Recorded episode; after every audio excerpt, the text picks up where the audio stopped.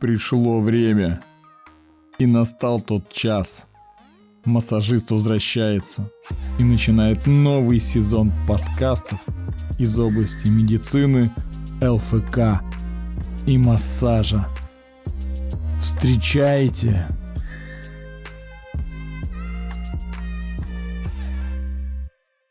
Приветствую вас, мои уважаемые слушатели. Welcome всем. Подкаст «Массажист» начинает первый эпизод в новом 2022 году. Спасибо тем, кто меня слушает. В этом году я работаю под эгидой своей оздоровительной онлайн-программы «Восстановление после травм» ЛФК ПРО. Ссылочка будет в описании. И Нидерландского университета физиотерапевтов Физиолаб. Ссылочка также будет в описании. Что касается моих планов на прошлый год, они не все, больше чем не все, осуществились по моим личным причинам. Иногда раздолбайским, иногда по банальной нехватке времени. Поверьте, я стараюсь, готовлю материал, его очень много, и скоро будет выходить свет. Ждите. Время идет, и все новые темы здоровья захватывают меня с головой. Смотрю YouTube, читаю различную литературу и вдруг наткнулся на одну животрепещущую тему из области строительства и быта. А точнее, если сказать, теплый пол в доме. Сегодня пойдет речь о нем и о том, какое воздействие он наносит нашему здоровью. Образовались два лагеря. Те, кто говорит, что теплый пол вообще не вреден, а второй лагерь, узников поспорить, говорит, что теплый пол воздействует негативно и наносит огромный вред их здоровью. Поговорим о всех за и против. Поехали!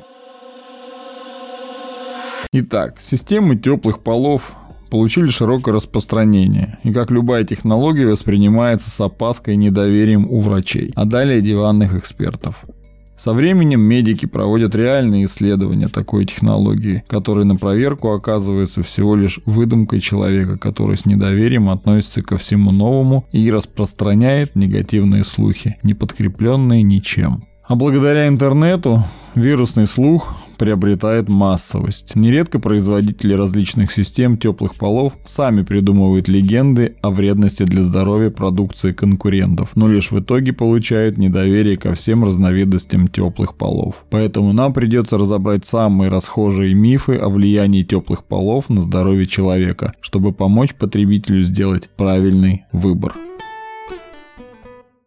Как передает источник Медунивер, миф номер один заключается в повышенном электромагнитном поле от электрических систем теплых полов. Особенно часто подобные сообщения стали мелькать после появления пленочных систем, которые во многом обогревают за счет инфракрасного излучения. Многие люди от слова «излучение» готовы прыгнуть в пропасть от страха. Данная легенда гласит, что любой вид электрического теплого пола создает очень высокую напряженность электромагнитного поля, что ведет к нарушению некоторых функций вегетативной нервной системы. Даже находились люди, которые сообщали, что после установки теплого пола у них появлялись головокружение, головная боль, приливы и отливы к голове и лицу. Однако любая проверка выясняет несостоятельность этой теории и электромагнитное поле от теплого пола немногим больше таково от обычной электросети в доме, так как используется практически одна и та же частота и сила тока. А тогда какое электромагнитное поле возникает в домах с теплым полом, в котором проходит водяное отопление?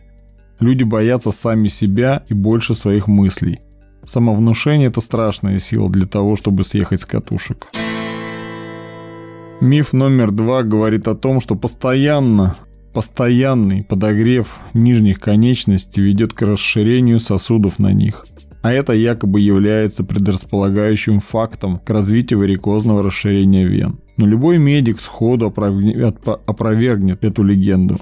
В развитии варикозного расширения вен главную роль играет нарушение сосудистых клапанов между глубокой и поверхностно-венозными системами нижних конечностей но никак не расширение сосудов в результате нагрева. Данный миф имеет множество вариаций. Например, что при теплом поле любой системы ноги не отдыхают после тяжелого трудового дня. Отеки, которые при этом возникают, не спадают длительное время, а в результате перераспределения крови возникает кислородное голодание головного мозга и многое другое.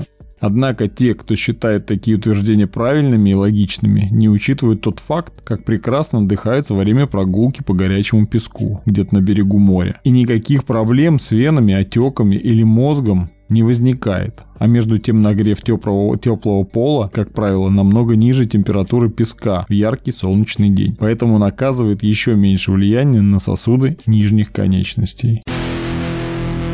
Миф номер три утверждает, что теплый пол с одной стороны собирает пыль со всего дома за счет электростатических сил в случае использования электрического теплого пола а с другой поднимает в воздух комнаты наиболее опасные мелкодисперсные частицы за счет восходящих теплых потоков. Есть в этом правда. Законы физики никто не отменял. Однако, к примеру, самый обычный конвектор для обогрева собирает и выпускает воздух комнаты в десятки раз больше пылевых частиц. К тому же сильный воздушный поток тепловентилятора заставляет пыль подолгу висеть в воздухе, когда как теплый пол большинство пыли удерживает на себе. Но если ее убирать регулярно, проблем, связанных с ней, не будет.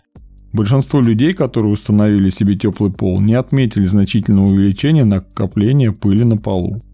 Кто-то умный также говорит о влиянии теплого пола на потенцию. Думайте как хотите и не думайте как кто-то умный.